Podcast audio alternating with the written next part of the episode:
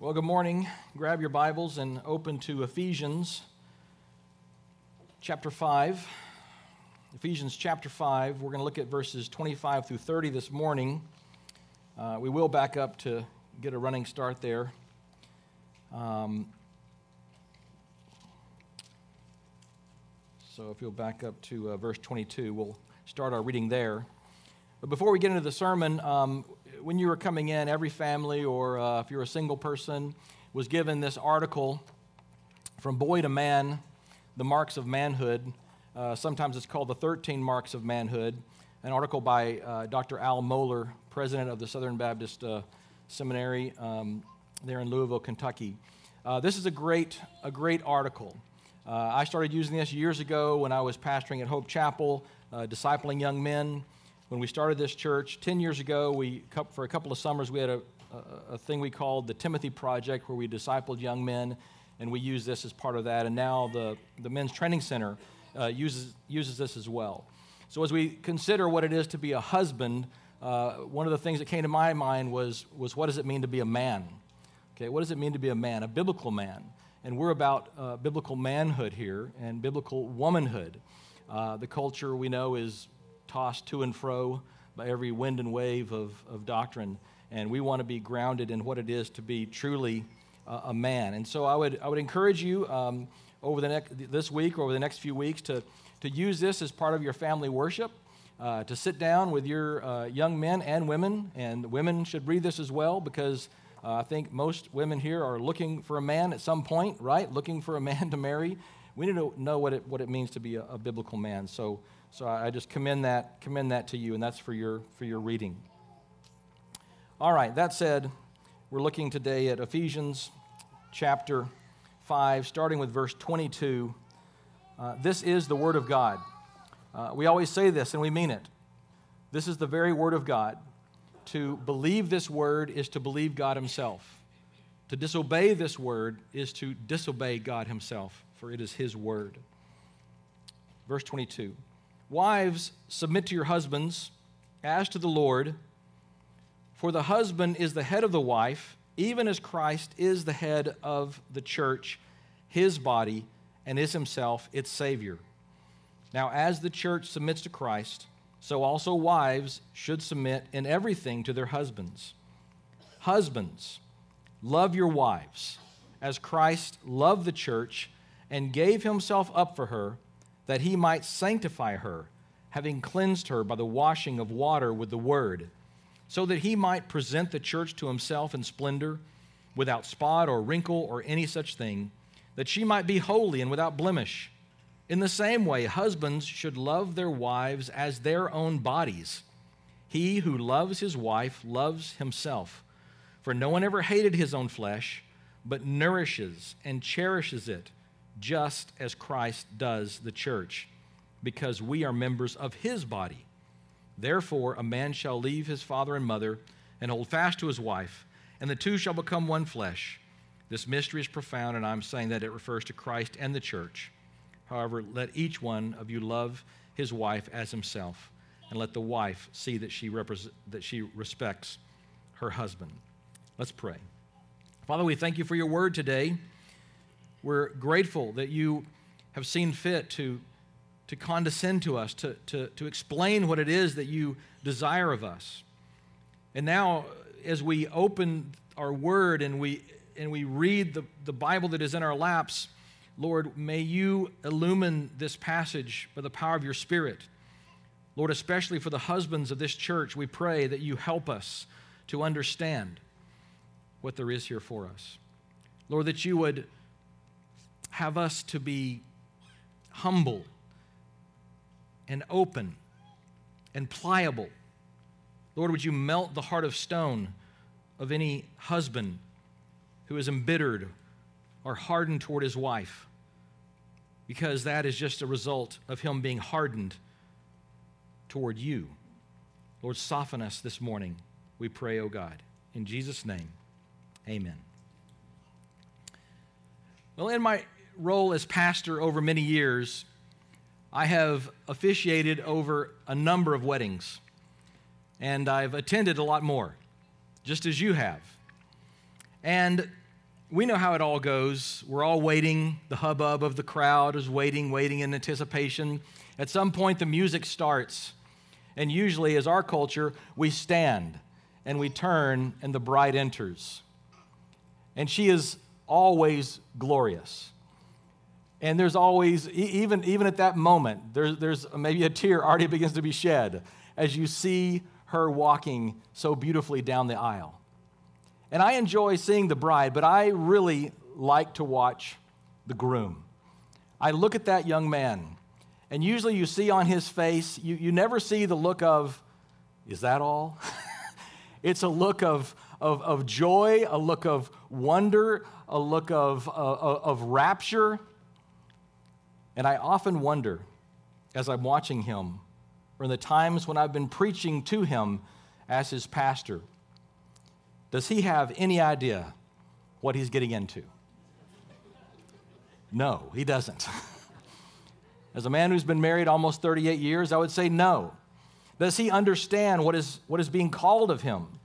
Does he understand the challenges that he's going to face?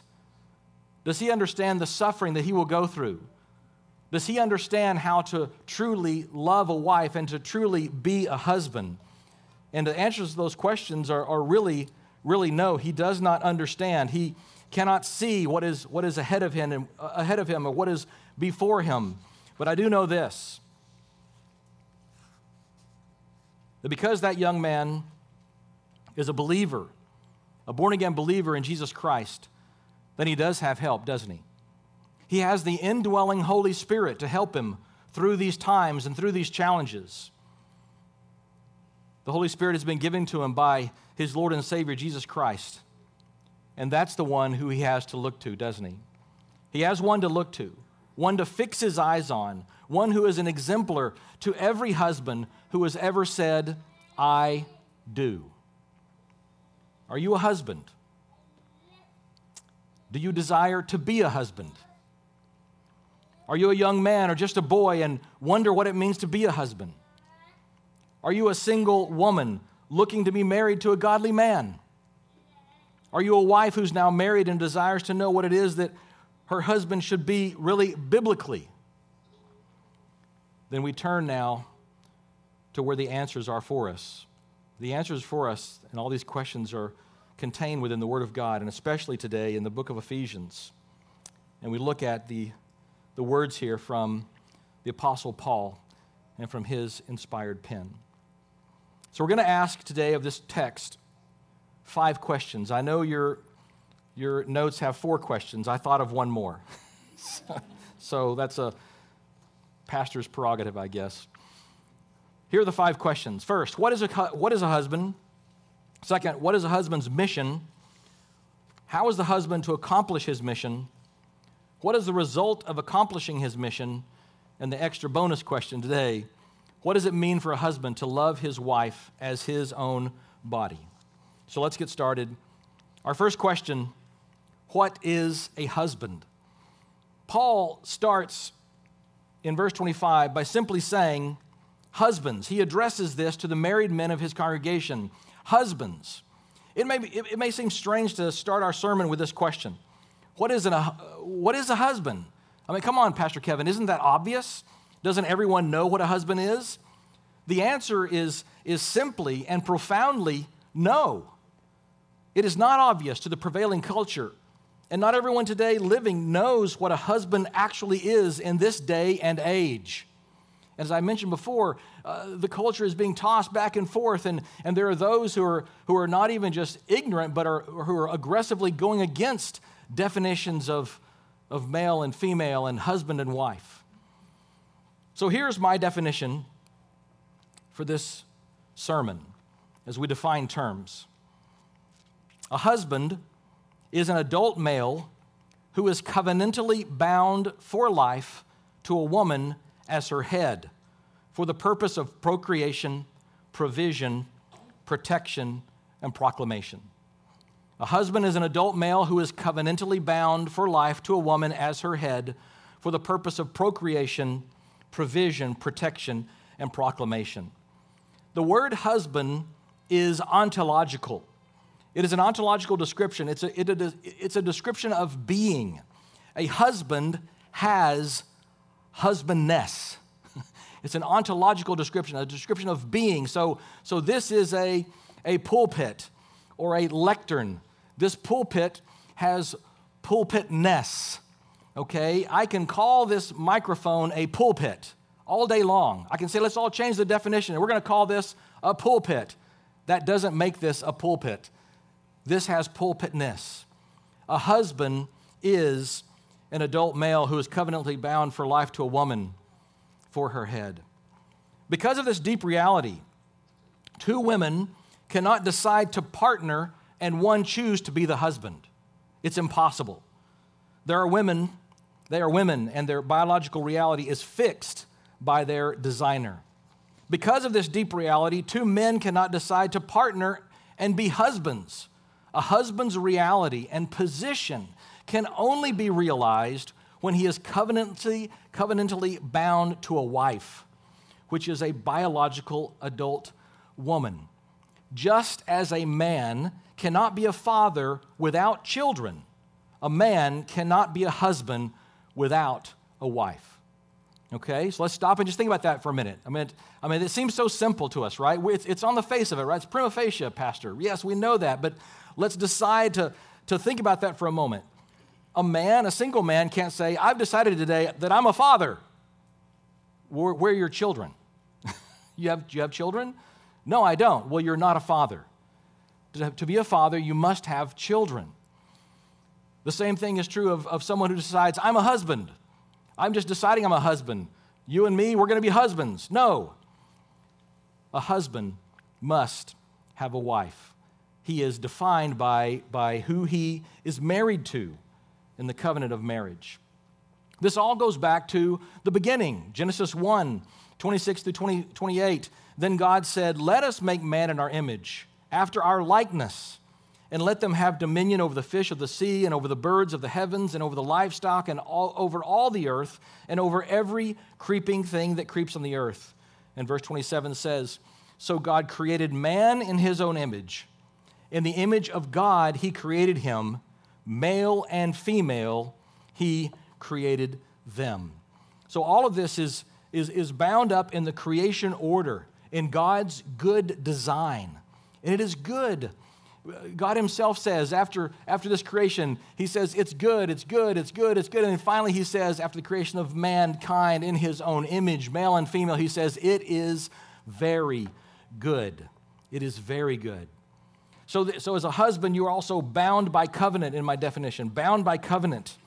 Jesus, when uh, being asked by uh, Pharisees at the beginning, they're asking him about, uh, in, in Matthew chapter 19, asking him about uh, divorce, Jesus says this Have you not read that he who created them from the beginning made them male and female, and said, Therefore, a man shall leave his father and mother, his father and his mother, and hold fast to his wife, and the two shall become one flesh. So they are no longer two, but one flesh.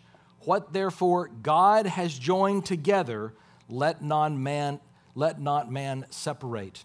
Marriage is a covenantal uh, uh, uh, binding together that is overseen by God Himself. The sovereign God of the universe is the one who puts a man and a woman together in holy matrimony. Uh, this has come together also for the, the purpose of procreation. Okay, in verse 28 of Genesis, he says, And God said to them, Be fruitful and multiply and fill the earth and subdue it and have dominion over the fish of the sea and the birds of the air and every living thing that moves on the earth. Uh, this is one of the, I often joke when pastors ask me about how, how your church is go- going. How's it growing? And I say, this is the one verse we take very seriously be fruitful and multiply, right? I just heard this morning of two more uh, babies on the way. So praise God for that, right? Praise God for that. Marital, uh, marital intimacy is good and, and a delight and to be relished. If you don't understand this, you haven't read the Song of Solomon, okay? It's good, marital intimacy. But marital intimacy is not just for recreation. Hear me now. It's not just for recreation, it is for recreation. The purpose given to us by God is to be fruitful and multiply and fill the earth because God desires for the earth to be covered with his image. And one of the jobs of a faithful husband with his wife is to create little image bearers. God likes his image and he desires his image to cover the face of the earth. This is why the whole uh, overpopulation stuff is really satanic. This is why we want to have, you know, mankind is what's wrong with the planet. Let's get rid of man. What's at the heart of that? What's at the base of that? What's foundationally being taught there is, is, that, is that we don't like God's image. Let's get rid of God's image. And how can we get rid of it? You have God's image, and so do you, and you, and you, and you. Humans have God's image. Let's get rid of humans because they have God's image, but God desires to have his image spread. The prophet Malachi prophesies against Judah for profaning the covenant of Yahweh. And one of the ways that they were doing this was not staying true to the covenant of marriage and the wives of their youth. Here's what Malachi 2:15 says. Malachi prophesies, "Did he not make them one with a portion of the spirit in their union?" He's talking about a man and a woman being married. And what was the one God seeking? Think about it. What was the one God seeking? Fill in the blank. Godly offspring. So guard yourselves in your spirit and let none of you be faithless to the wife of your youth. Douglas Wilson states this God tells us plainly here that one of the purposes of marriage is procreation. Further, if it is a godly marriage, it should be godly procreation. God has said that He wants godly offspring. The prophet Malachi states, as a means to that end, the importance of treating wives with honor. If a man is treacherous to his wife, it will clearly have a negative effect on the children. God, godly children are not said to give purpose to parenting, but rather they are a purpose of marriage. And so procreation is one of the, one of the duties of, of a godly husband and our definition of, of what it is to be a husband. Provision. Provision, another one of our definitions here. 1 Timothy 5 8 says, But if anyone does not provide for his relatives, and especially for members of his household, he has denied the faith and is worse than an unbeliever. Who is, clo- who is a closer relative than a man's wife? God has given the husband the responsibility to provide for his family and especially for his wife. That is a husband's duty. He also has the provision of, of, of headship or leadership, and we'll talk about that a little later. Uh, next, we see protection. Protection, 1 Corinthians 7 2 through 3. But because of the temptation to sexual immorality, each man should have his own wife and each woman her own husband. The husband should give to his wife her conjugal rights, and likewise the wife to her husband. Because of what? Because of sexual immorality, sexual temptation uh, if, if, if you cannot be single and stay pure to your God, then you should be married. It's, it's plain and simple. And so that's one of the reasons that God has given us marriage and one of the, one of the aspects of what it is to be a husband. And finally, proclamation in our definition. Proclamation, Ephesians 5 31 32 says this Therefore, a man shall leave his father and mother and hold fast to his wife and the two shall become one flesh. This mystery is profound, and I'm saying that it refers to Christ and the church. So, here, we'll get here uh, next week when Pastor Jeff preaches on this section. Uh, this, this mystery is profound. Marriage itself is given to us as a shadow, as a, as a mirror of, of the profound and, and real and true and better marriage of Christ and his church. And so, husbands, when you love your wives as Christ loves the church, you are saying to the world, this is how Jesus treats his bride. Okay, hear me now. This is how Jesus treats his bride. So, so we, when we are, are, are in, in godly marriages that honor Christ, that, they're full of the Holy Spirit, that honor God, then God himself is glorified. And this is something that's so true, and especially for those of you who are yet to be married. The, the end goal for your marriage, your, your marriage is not primarily about your domestic bliss.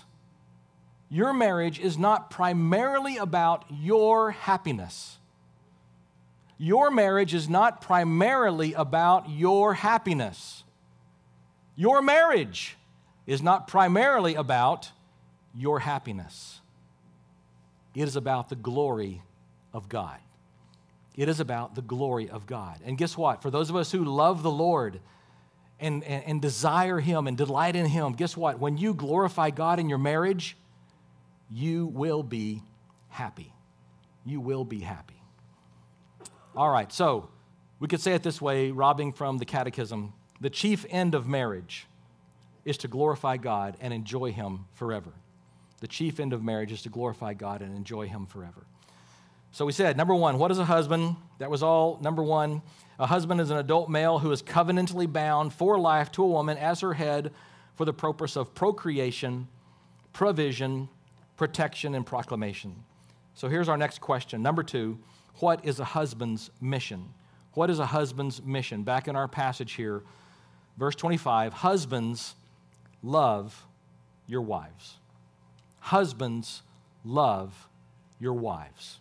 That is your mission. This is an imperative, it's a command. It is coming from our commanding officer. If you have signed up to be a husband, if you have said, I will, or if you have said, I do, then your job, your job, your mission is to love your wife. You are ordered to love your wife. You are commanded to love your wife. That is what you are to be about. And that's what the Apostle Paul is telling us right here. Husbands, love your wife. Let's first stop there for a minute and just take husband's love. Uh, the theologian Hoehner says this about love the word here translated love is used six times in this passage. It refers to love irrespective of merit. It refers to love irrespective of merit, even to the undeserving. A husband's love for his wife is to be an ongoing process. Thus, in the context, husbands are to love their wives even when they seem undeserving and unloving. In other words, a husband's love is to be unconditional. Unconditional. Its intent is to seek the highest good in the one loved. In the same way that Paul's directions to the wife is to submit to her husband or to respect her husband, she can't cross her arms and say, Well, look, look, hey, I'll respect you when you're respectable. All right? Buddy, you start being respectable and I'll respect you. That's not what scripture that's not what scripture commands. That's not how we're instructed. And the husband is not to say, well, look, honey, when you start being lovable, I'll love you. But until you start being lovable, uh-uh. No, no love ain't coming your direction, all right? I think that's a country song. No love ain't coming your direction. Wait. So so no, no. a husband's love is not dependent upon his wife's response. A husband's love is not dependent upon his wife's response. Love here is a verb. Love is a verb. And if you remember your elementary grammar, a verb is an action word. Okay? A verb is an action word. Love is not devoid of emotion, but it's not ruled by it. Love is not devoid of it, it's not ruled by it. Biblical Christian love comes from an act of, of, of the will, and emotions often follow. Falling in love is, is more akin to sappy love songs on the radio than biblical love. Falling in love. Uh, like uh, the Pure Prairie League back in, and there's, let's see, raise your hand if you remember this song, back in 1967. A very popular song.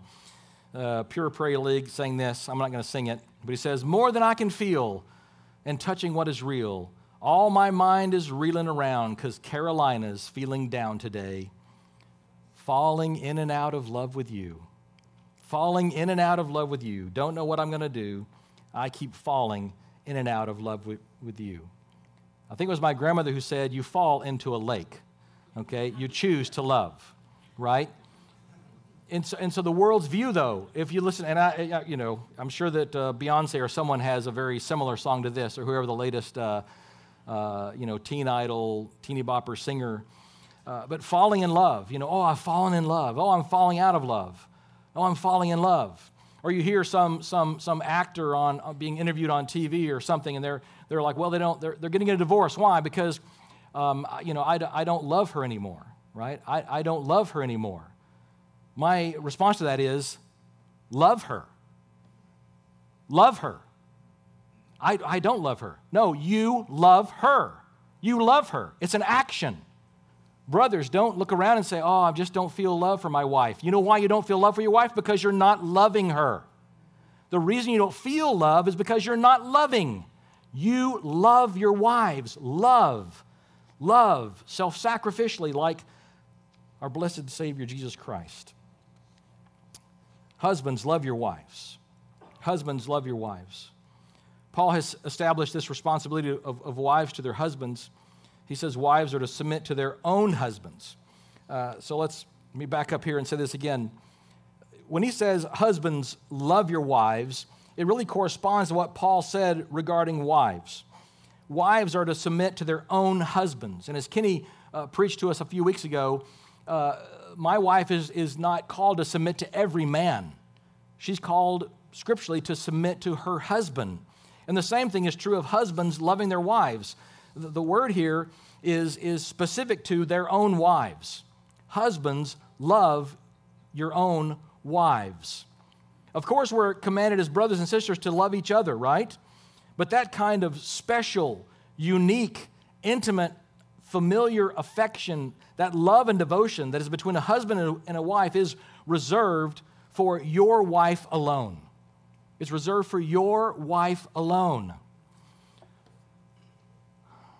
It's interesting, I, I just, reflecting on this, you know, back when uh, Mike Pence was vice president, he got a lot of, a lot of stuff thrown his way because he said he wouldn't be alone with, you know, by himself with another woman, right?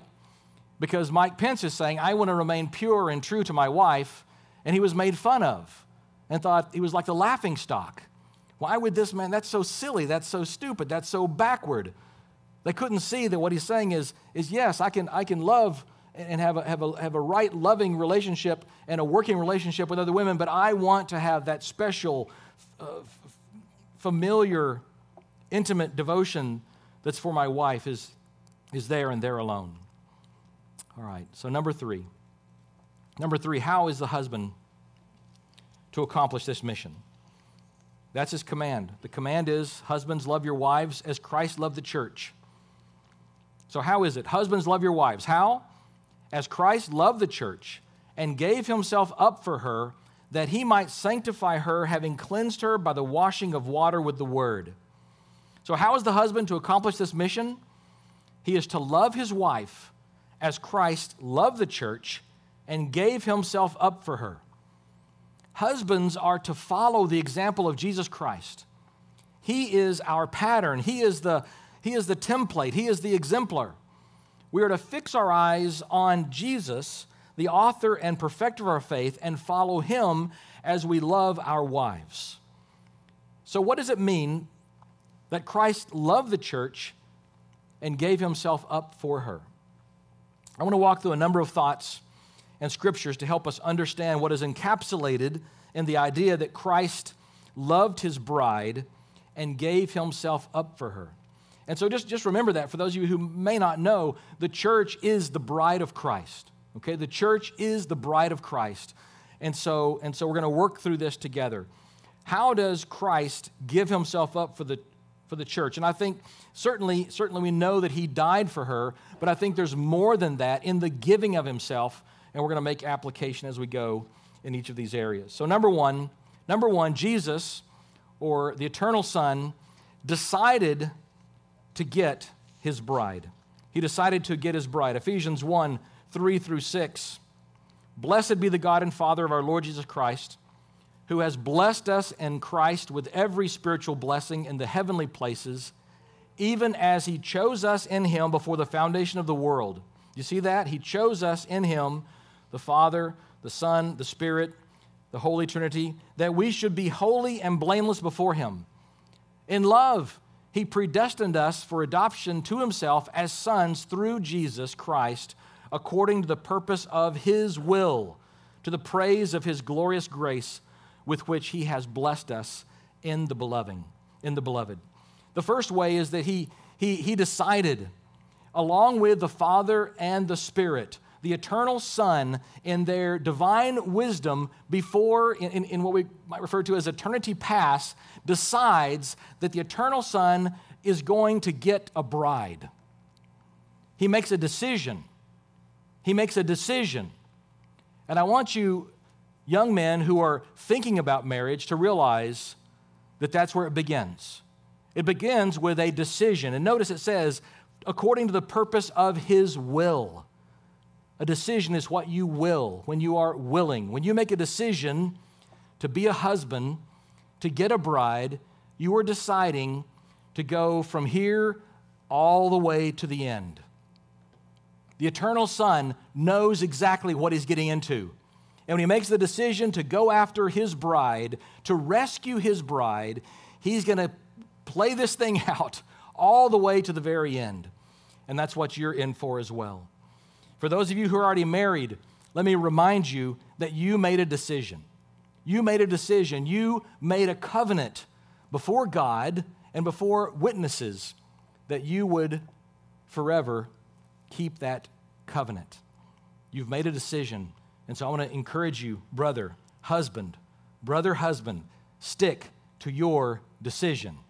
Keep that decision. When you said, I do, you keep saying, I do. You keep saying, I will.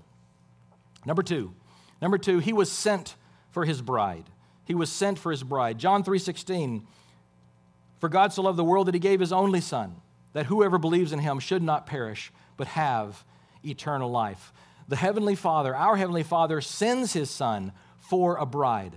The biblical pattern, really, in, in the Old Testament and the New Testament, the biblical pattern for, for marriage is that sons are sent and, and, and girls are given. Okay? A, a son is sent to go and, and find a bride. And, and we see this with, with our, our, our blessed Savior Jesus as he comes for his bride. He leaves heaven and he is sent to earth to claim a bride. Number three, he became incarnate for his bride, or he became flesh. John 1 1 says this In the beginning was the Word, and the Word was with God, and the Word was God. He was in the beginning with God. All things were made through him, and without him was not anything made that was made. In him was life, and the life was the light of men. The light shines in the darkness, and the darkness has not overcome it in verse 14, it says, And the Word became flesh and dwelt among us, and we have seen his glory, glory as of the only Father, as, as the only Son from the Father, full of grace and truth. Jesus became flesh. Brothers, husbands, your wife needs you to become flesh. I can remember one time sitting with my family and uh, having dinner, and my phone was out, and um, Linda was talking with Hayden or doing this or that, and I was there, you know, kind of, you know, scrolling along, doing my thing, and uh, you know, sort of, sort of halfway listening. And at some point, Linda said, "Honey, honey, we we need you. We need you here with us. You know, we need you here with us, right? Jesus is the God who is with us. He is with us." He comes and He is a God who's not just a metaphorical abstraction, just a floating ooey eye spirit of some sort. He is the God who is with us in the flesh. And so, husbands, one way that you can be with your uh, wife is to be incarnate, to be in the flesh, to be with her, to be with your families. Number four. So he was incarnate. And, and number four, he, he lived for his bride. He lived for his bride.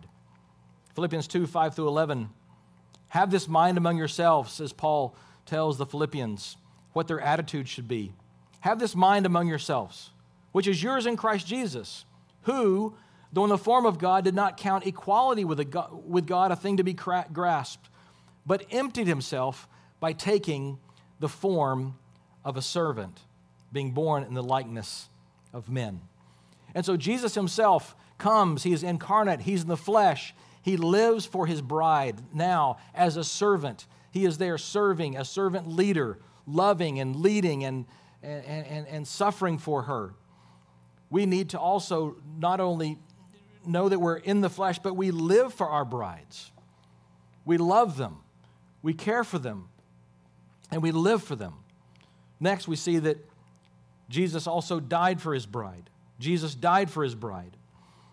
1 John 3:16 By this we know love. By this we know love that he laid down his life for us.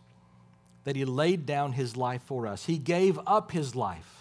And so husbands, what does it mean for you to love your bride?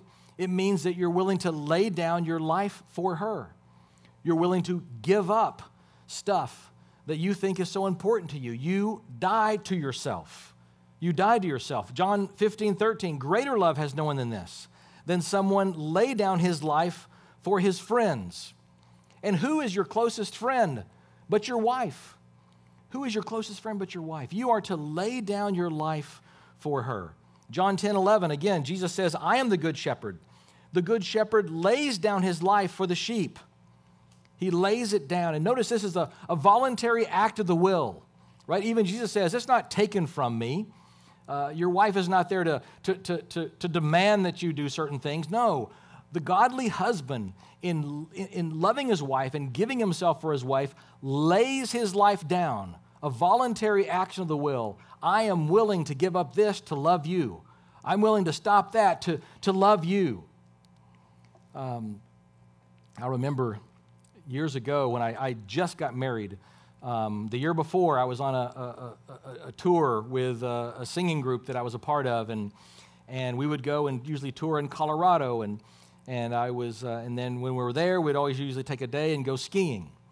And I can remember going up there as a single man with my college buddies skiing, and we would love to go off the trail where you're not supposed to go, off the trail, through the trees, and do all this crazy stuff, you know, off this jump and do that and do. Well, the next year that I was getting ready to go, I had now become married. And I'm getting ready to get on the bus to go on this tour, and, and my wife says, Don't forget, you're married. Boy, my best friend who was skiing with me was like, What is up with you? You're, you used to jump off things and go through the trees and do this and do that and just take on all these kind of things. What happened was I had my little loving wife's voice in my head saying, Don't forget, you're married. okay? I had to give up some things. I had to act a different way because I was married. I had to lay down my life, and it, it, it meant I had to give up some things, right? I, I, needed to change the way I thought about my own life. This now, my, my life is not just for myself. No, my life is, is for my wife. My life is for my, my children to be or the children that I have now. My life is for the glory of God. And I can glorify God by laying it down, by laying my life down for my wife. Matthew 28, 28, 20, 28. Even as the Son of Man, Jesus talking, even as the Son of Man came not to be served, but to serve, and to give his life as a ransom for many. Brothers, your job as you give your wife, as you give up your life for your wife, your job is to, is to not be served, just like our, our Savior. Your job is not to be served. Your job is to serve and to give your life as a ransom for, for your wife, to give your life as a ransom for your children. Number six, he was raised for his bride.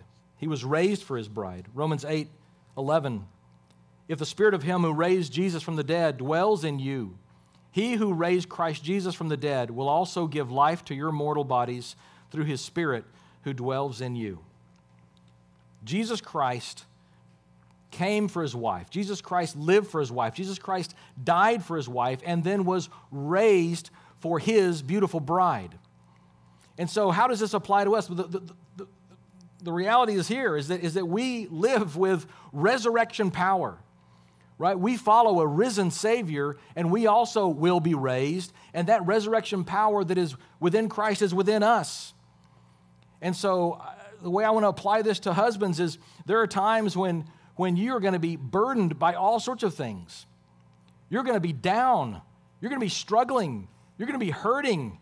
And guess what? You can look to Christ and say, wait a minute, Jesus died and has been resurrected on my behalf. I can get up as well. Because of his resurrection, I can stand up again. I can face the challenges that I'm facing. I can love this wife that you have given me. I can go to my job. I can provide for my family. I can do all that you've called me to do because Jesus Christ, you were raised for me. And now I will stand up and continue walking as well. Number seven, he intercedes for her. He intercedes for her. We read this earlier, Romans 8 34. Who is to condemn? Christ Jesus is the one who died. More than that, who was raised, who is the right hand of God, who indeed is interceding for us. And the us is his bride, right? Jesus is living for us even now. He is interceding for us.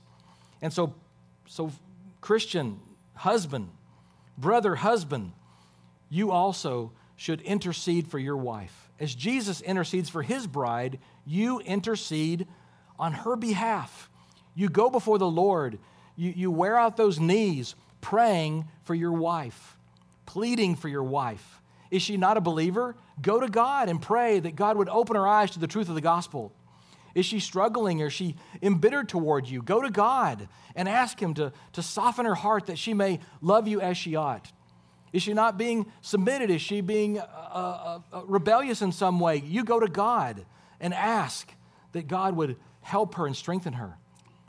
You go to God and ask her to fill her with great joy, to know the joy of her salvation. When you leave in the morning, Monday morning, here's your, I'm giving you an assignment right now, and I'll ask your wives if you did it next Sunday, okay? So here's your job, okay? I know most of us have, uh, I, I, pray that most of us have an, an, evening prayer routine, which, which we have in our house, and I, I pray that you would do the same as well. Is we pray together every night before we go to bed my, my, my wife, my, my son, and myself, and we pray, and we have, a, we have a little routine that we go through, and we pray together every night. And dad leads in that prayer. But I also would encourage you, as you send your wife, or as you, as you leave the house, that you would, you would grab a hold of that wife, right, and hug her and, and pray a blessing over her. God, thank you for this woman you give me. Help me to, to love her as I ought. Help me to die to myself. Help me to, to be to be joyful here in the home. You, you want to, when you're coming home, this is kind of my next point, I guess I'm, I'm ahead of myself, but when you're coming home, we want, you want the kids to be saying, Yay, dad is home, not, Oh, dad is home. Fun's over now, right? No, dad's home. What a joy. He walks through. He's tired, yes, but he's got a smile on his face because he's home. He's where he belongs. Number eight, a little bit of what I said already. He is coming back for his bride. John 14, 3, Jesus says, And if I go to prepare a place for you, I will come again and will take you to myself, that where I am, you may be also. How does this apply to a husband? Jesus, we know, has, has left. He's left earth. He is in heaven with his Father, waiting for the day that he will come back and get his bride. He says, I will come again and I will take you to myself, my beautiful bride, that where I am, you may be also. Here's how I apply this. Every day, most men, unless you're working at home, of course, but most of us will, will go to work and we will drive off and uh, off we go. We leave our brides at home and we are separated for a time. And I will tell you the truth there have been times in my life, and probably if you're honest, there are times in your life when you've been driving away and thinking, I could just keep, I could just keep driving. I could just keep driving. This life is hard, you know? I could just keep driving. That was a tough night last night. We said some things, we did this or that, or I just, or you know what? It's just, it's just all this work, all these demands, all this stuff, all these kids. I can just keep driving. I can just keep driving. I'm, I'm telling you what that is, is that's just one of those alpha male fantasies, right? Like all the movies, an alpha male fantasy. What is that? That's all the movies where the guy, the lone guy, right? The lone guy. He's not married, he doesn't have kids. He comes into town, he does his thing, then he gets on his horse, or he gets on his Harley, or he gets in his Honda, right? And off he goes and drives off into the sunset, never to be seen again, right? But no, that's not your fantasy. That's not your dream. Our vision is the one that is given to us by Christ.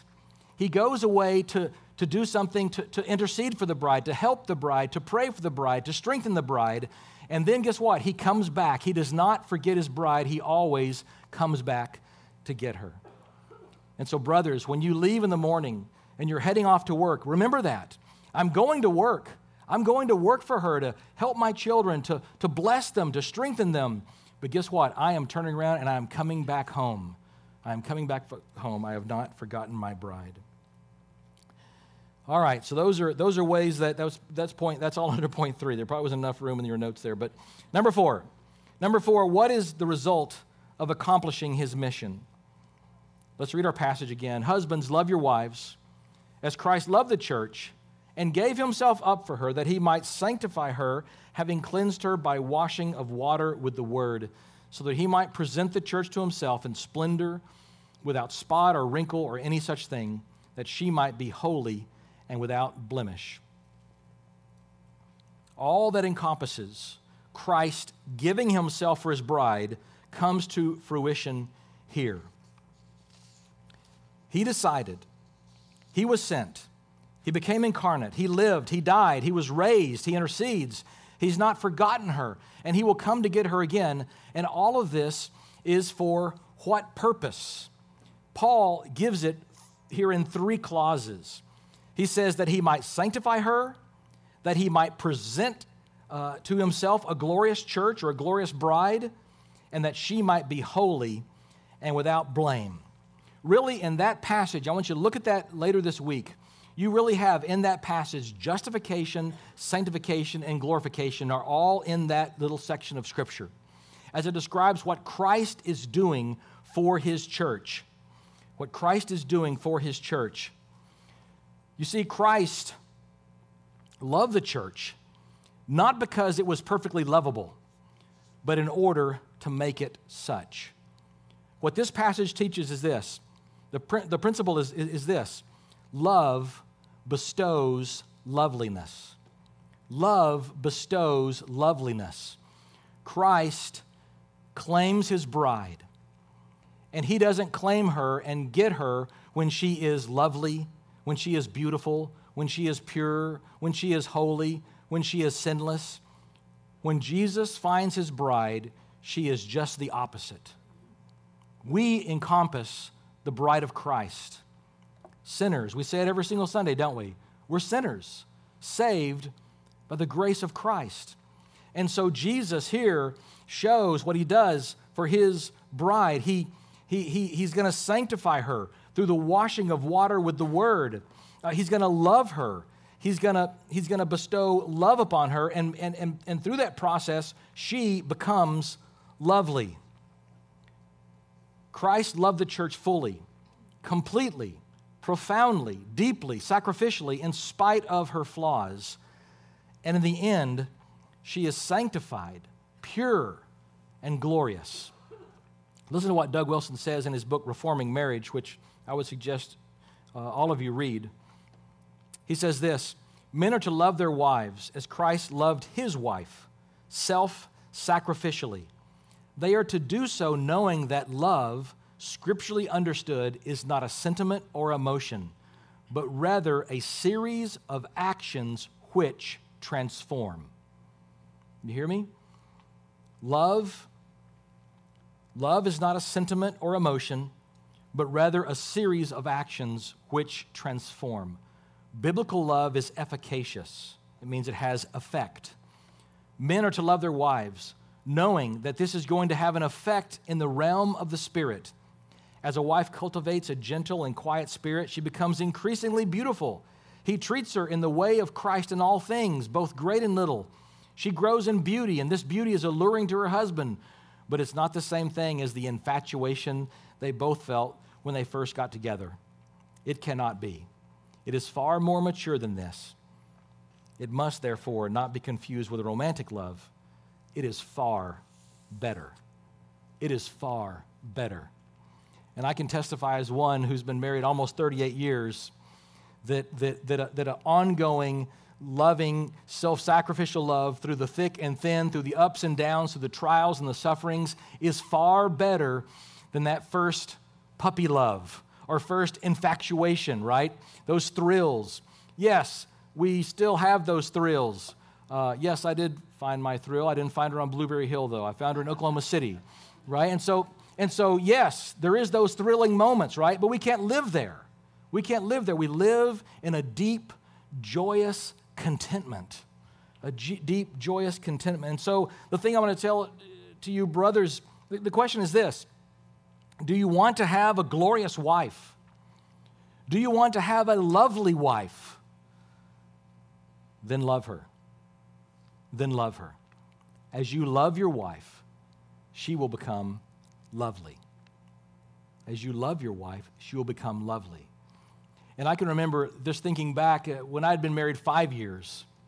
Uh, I remember thinking back to, you know, the day that I said I do, I love my wife. Yes, I did, right? I had, I had just turned 20, okay? And there's a few gasps. Oh, wow, so young. Yes, I just I didn't know much. I was young and dumb, for sure. I was a believer, though, and I was a young man full of the Spirit. I didn't know what I was in for. But I, but I, but I looked and I, and I thought, I, I love her, yes, and I, I will commit to her, and I'm making this covenant before God. And then five years later, I look back at, at when I said I do and thought, I didn't love her. I didn't even know, I didn't love her then. I love her now. Now I really love her. Five years in, right? 10 years in, you're like, okay, now I really love her. All right, 15 years. Okay, I didn't know nothing. You know, now I really love her, right? I hope she says the same thing about me. But, but, uh, but yes, right? We grow, and it's a deep, profound contentment, a deep joy that will see you through those sufferings and those challenges. And those challenges. So, our fifth question here's the bone. Oh, my goodness, look at the time. All right. Fifth question. Here we go. Here's a bon- the bonus question what does it mean for a husband to love his wife as his own body? Okay? What does it mean for a husband to love his wife as his own body? Verse 28 says, In the same way, husbands should love their wives as their own bodies. He who loves his wife loves himself, for no one ever hated his own flesh, but nourishes and cherish, cherishes it just as Christ does the church, because we are members of his body. All right, for us to understand this, we need to understand the concept of inescapable headship. And Kenny taught on this a few weeks ago. Uh, Ephesians 5 22. Wives, submit to your husbands as to the Lord, for the husband is the head of the wife. Notice it doesn't say the husband should be the head. The husband is the head. That is a that's an indicative. It's a statement of fact. The husband is the head. If you are married, whether you're a bad head or a good head, you're the head. Okay? If you're a woman looking for a husband, you have to ask yourself, do I want this man to be my head? Because when you say I do, he is your head. He is your head. Even if you reject that doctrine, if you're an atheist out there, two atheists getting married, guess what? That woman, that woman's husband is his head, period. That's the way Christ has set it up from the beginning. It is, it is just the, it's, it's, it's, it's just as real as gravity, okay? So this brings to the, the idea of inescapable headship. And here's it's a terrifying doctrine for men because you're the head, which means what? You're responsible. You're responsible. Okay? You are responsible. You're responsible for your wife, you're responsible for your children. You are the head. And as the two become one flesh, now she is part of, you're the head, who's the body? Your wife is the body. In the same way that Christ is the head of the church, Christ is the head of the church. We all agree with that, right? Who is Christ's body? We are. We are. Christ is the head, his bride is the body. The husband is the head, his wife is the body. And so, what does he say? He says, In the same way, husbands should love their wives as their own bodies, in the same way that Jesus loves his body. You see that? Husband, love your body. I'm pointing at Linda. Husband, love your bride as Christ loves his bride.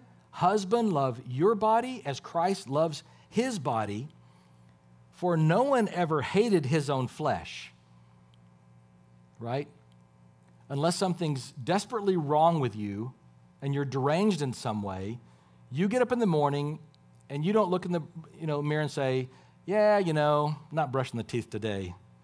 That's highly overrated. it's been three or four weeks, you know, and I'm still not brushing them because, no, you take care of your body. You know what? I'm not planning, unless you're doing some spiritual fast, most of us eat, right? And most of us eat well, and we drink water. We take care of ourselves. We put on clothes. We treat ourselves nicely. And that's what Paul is saying here. No one ever hated his own flesh. Husbands, you don't hate your own flesh, but you nourish and cherish it, just as Christ does his body. So, brothers, husbands, we are to do what? As we love our bodies, who are our brides, we are to nourish and cherish them just as Christ does the church because we are members of his body. Well, in conclusion, some of you may hear this sermon, young men who are single or boys, and think, man, then who should be married? That's a lot. I mean, is it worth it? Is it worth it? That's a lot to deal with. Is it worth it? And I would say that we should ask that of Jesus Christ. Was it worth it? Was it worth it to leave heaven, to come to earth, to put on flesh, to live a sinless life, to die a cruel death, to take our sin upon himself, that he may be raised for the justification of his, of his beautiful bride and to be presented to himself, to bring that bride to himself to glorify Him for all eternity. I think Jesus Christ would say over and over again, yes, it's all worth it. And, brothers, I want to tell you who are single, it's worth it. It's all worth it. It's worth the joy, it's worth the tears, it's worth the suffering, it's worth the challenges, it's worth the arguments, it's worth it all. It's worth it all to give ourselves, to give ourselves for our wives so that they may be made glorious and lovely by our self sacrificial love for them. Let's pray. Father, we thank you for this day. Lord, it's a great day that we've had here at Redeemed. Lord, you are a great God. Lord, again, we pray and ask that you would strengthen us to do your will. Help us as husbands to love our wives as Christ loved the church. Wives, we pray for our wives that they would also submit to the loving leadership of their husbands may we know that, that what is primary in our hearts for each family is the glory of God, not our domestic happiness. But as we've said already, we know that, Lord, Lord, the greatest joy we have is in glorifying you. And so as we glorify you, we will be supremely happy, supremely happy in our homes, supremely happy in our marriages. And as husbands, we'll be supremely happy as heads of our households. Help us in this, this sober but joyful task. In Jesus' name we pray. Amen.